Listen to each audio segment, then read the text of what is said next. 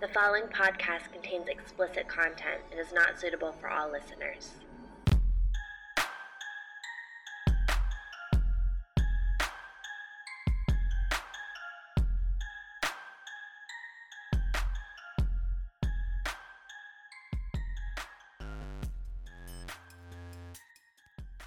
On average, there are four hundred sixty-three thousand six hundred thirty-four victims, age twelve or older, of rape and sexual assault each year in the United States. Ages twelve to thirty-four are the highest risk years for rape and sexual assault. That's every sixty-eight seconds an American is sexually assaulted. And one out of every six American women has been the victim of an attempted or completed rape in her lifetime. On June twenty-second, two thousand twelve, a young couple went to a local park at night while out on a date. A man ambushed them and took them below an overlook, forcing them to duct tape their eyes and mouths. He sexually assaulted one of the women before shooting them both in the head and leaving them for dead. A nationwide media frenzy ensued, with many believing it to be a targeted, homophobic hate crime. By nothing short of a miracle, one woman managed to survive this vicious attack and was able to help bring justice to her girlfriend and herself. This is the story of Molly Olgin and Christine Chapa. Molly Judith Olgin was born on May twelfth, nineteen ninety-three, to parents Mario and Meryl Olgin. She had two sisters, Megan and Madison, and the family grew up in or near Portland, Texas. I say this a lot, but again, I did have some difficulty finding information about Molly's childhood and her life.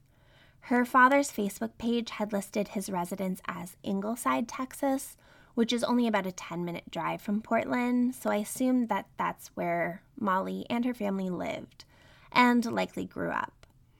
Molly had just completed her first year of studies in college and was studying psychology. She was a people person, loved her family and friends, and was always spreading love and joy to those around her, ensuring no one ever left her presence without getting a big hug and being told she loved them. She loved giving gifts and spoiled those around her as often as she could. There are photos of her playing a drum in her school band, with a comment about how talented she was in many percussion instruments, and another showing her playing on a soccer team. There are many posts about her, but the sentiment always remains the same. She is greatly missed, and she had a large impact on those that loved her, even in her short nineteen years. Mary Christine Chapa, who goes by Christine or Chris, was eighteen years old at the time of the attack and grew up in a loving and supportive household.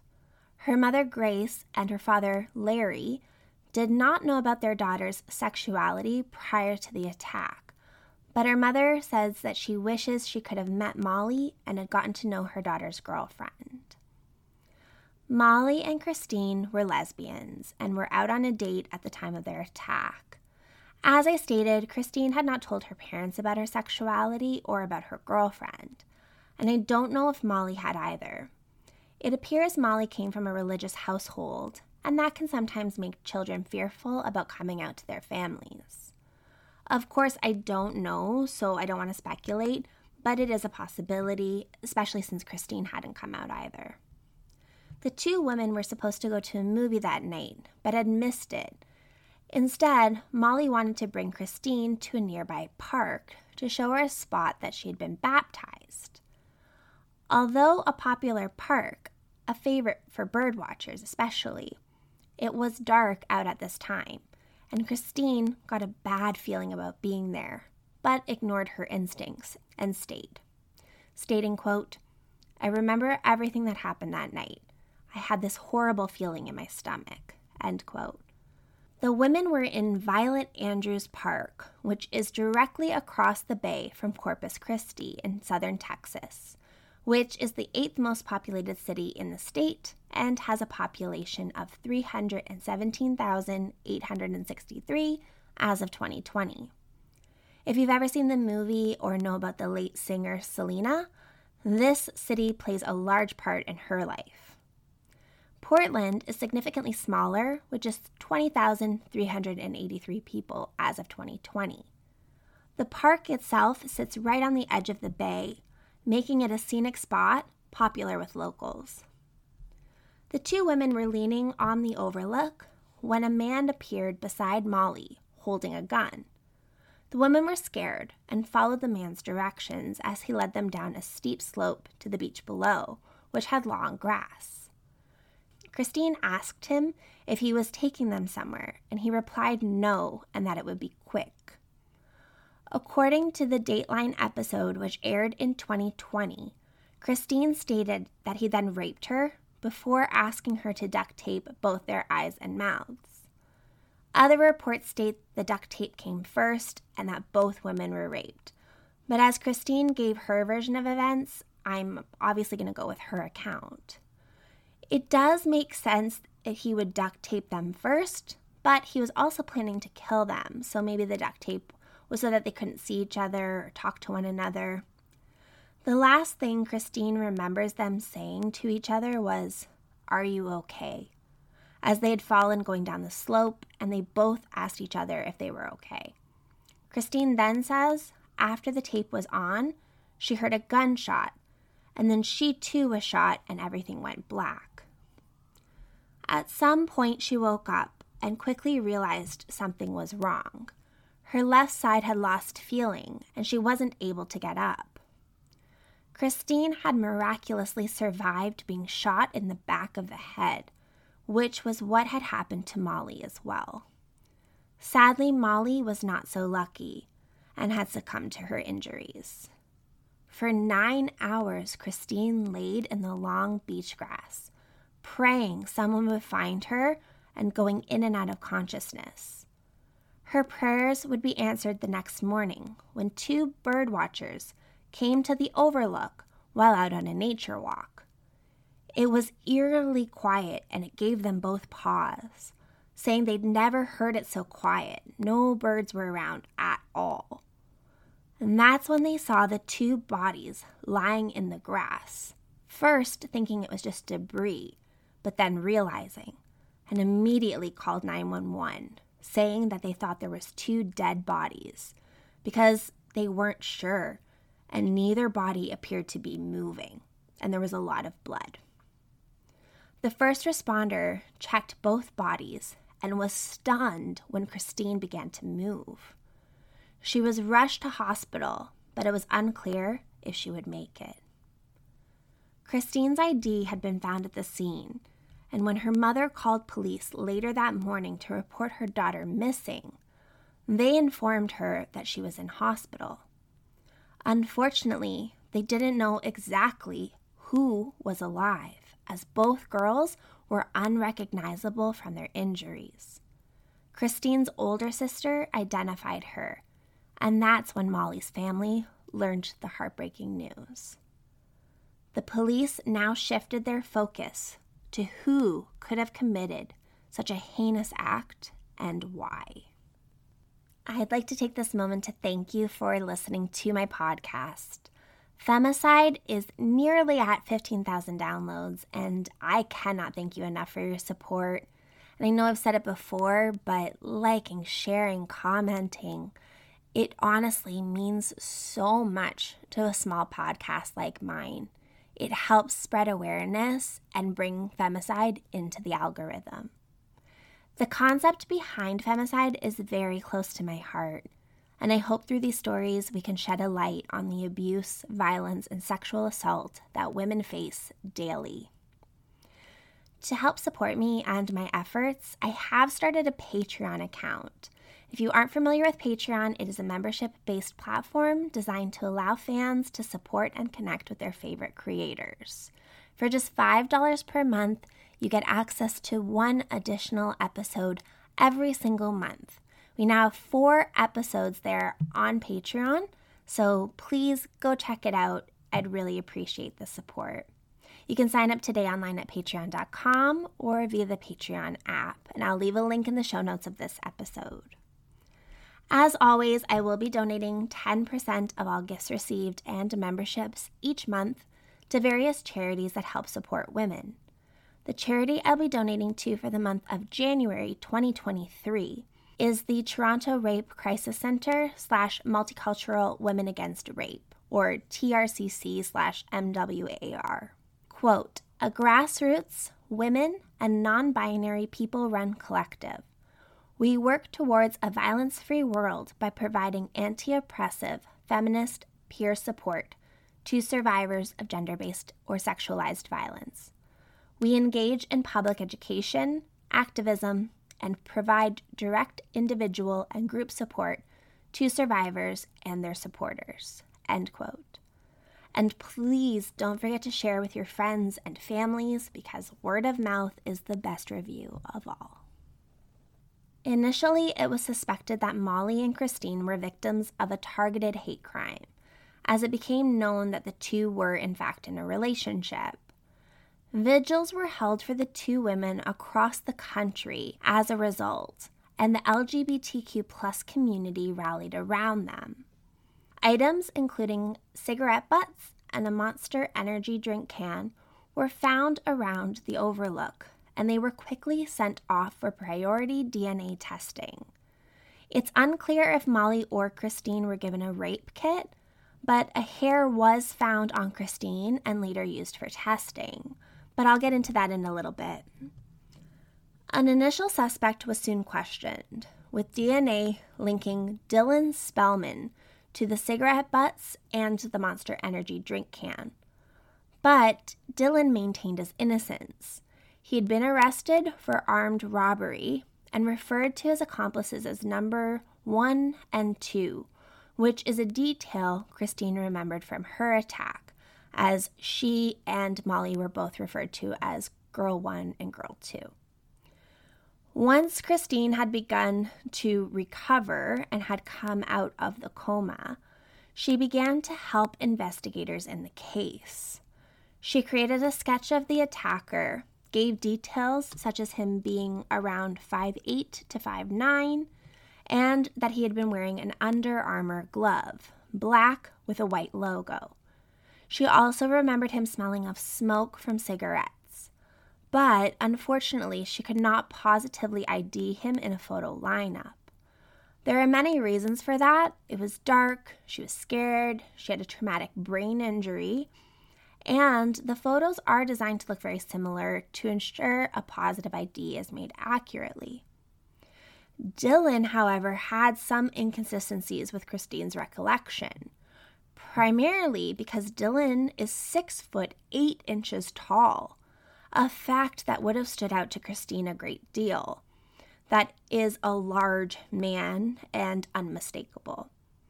Because of that fact, and no concrete evidence linking him to the crime, just to the overlook area itself, Dylan was not charged.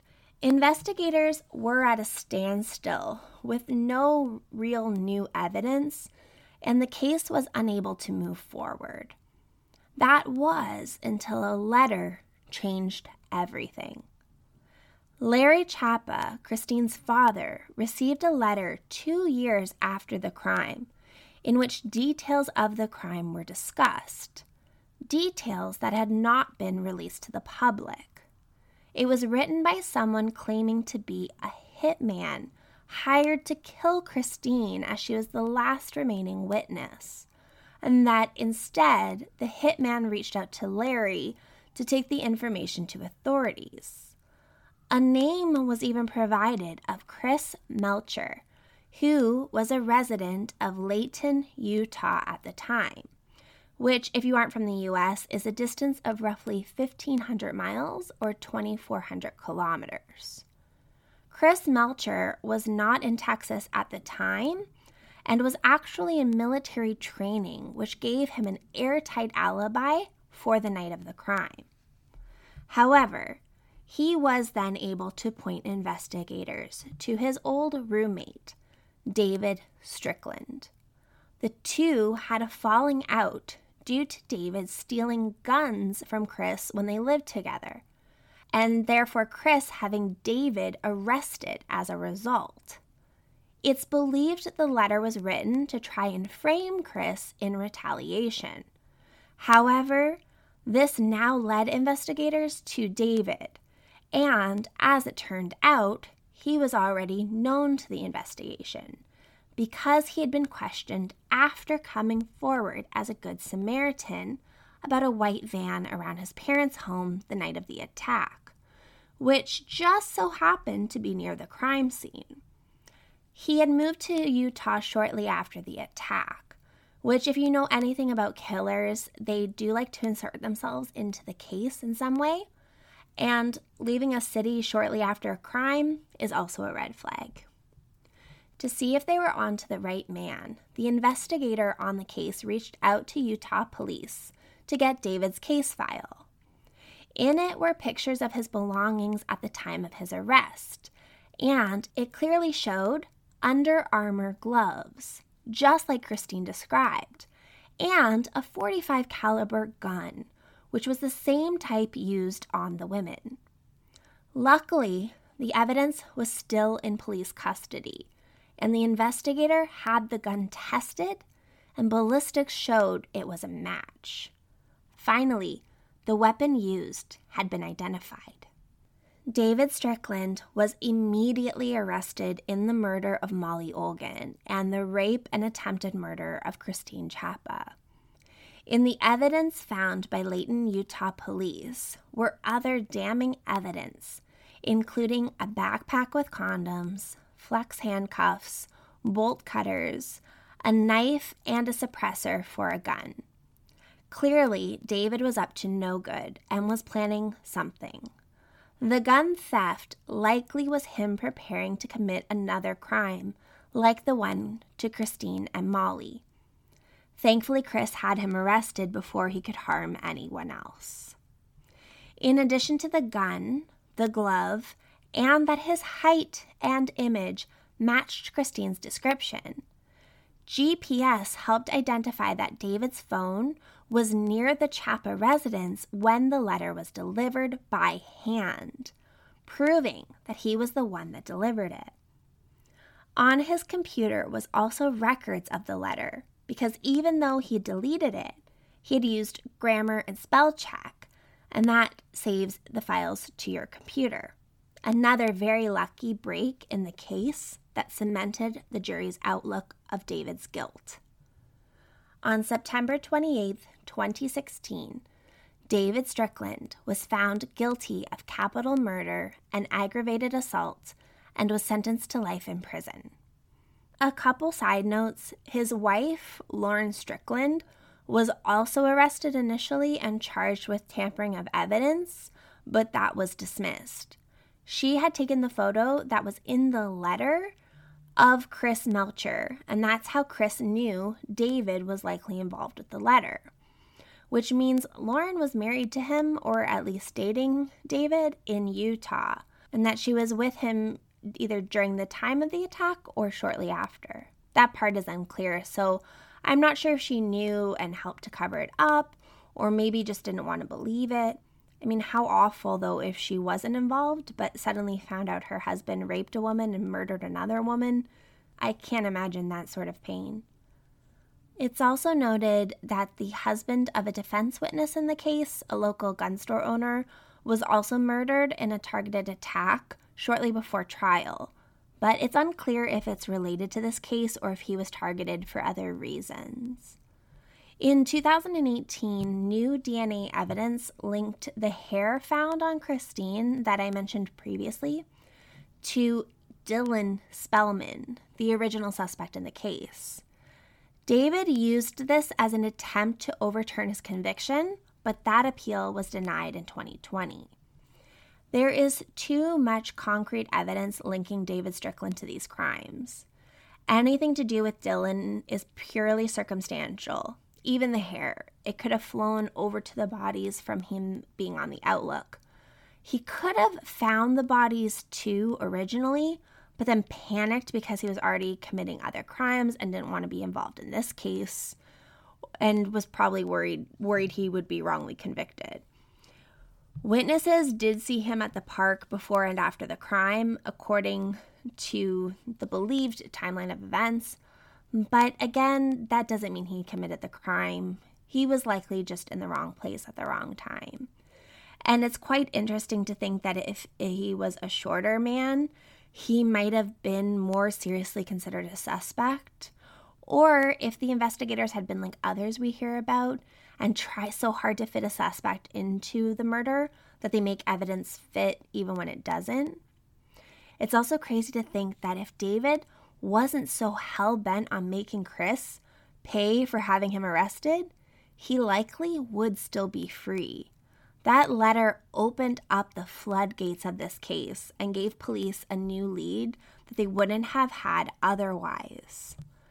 Thank goodness for his stupidity and his cockiness. Dylan Spellman did go to prison for the robbery charges, but he was never charged in relation to Molly or Christine. It is now believed that Christine and Molly were just a crime of opportunity and that they had happened to cross paths with David Strickland, who was out that night looking for a victim. Molly had her whole life ahead of her, which was rich with promise and love and happiness. Christine, while still alive, was faced with an uphill battle. She not only lost her girlfriend, she lost a piece of her life that night too, and is forced to deal with the physical and emotional pain as a result.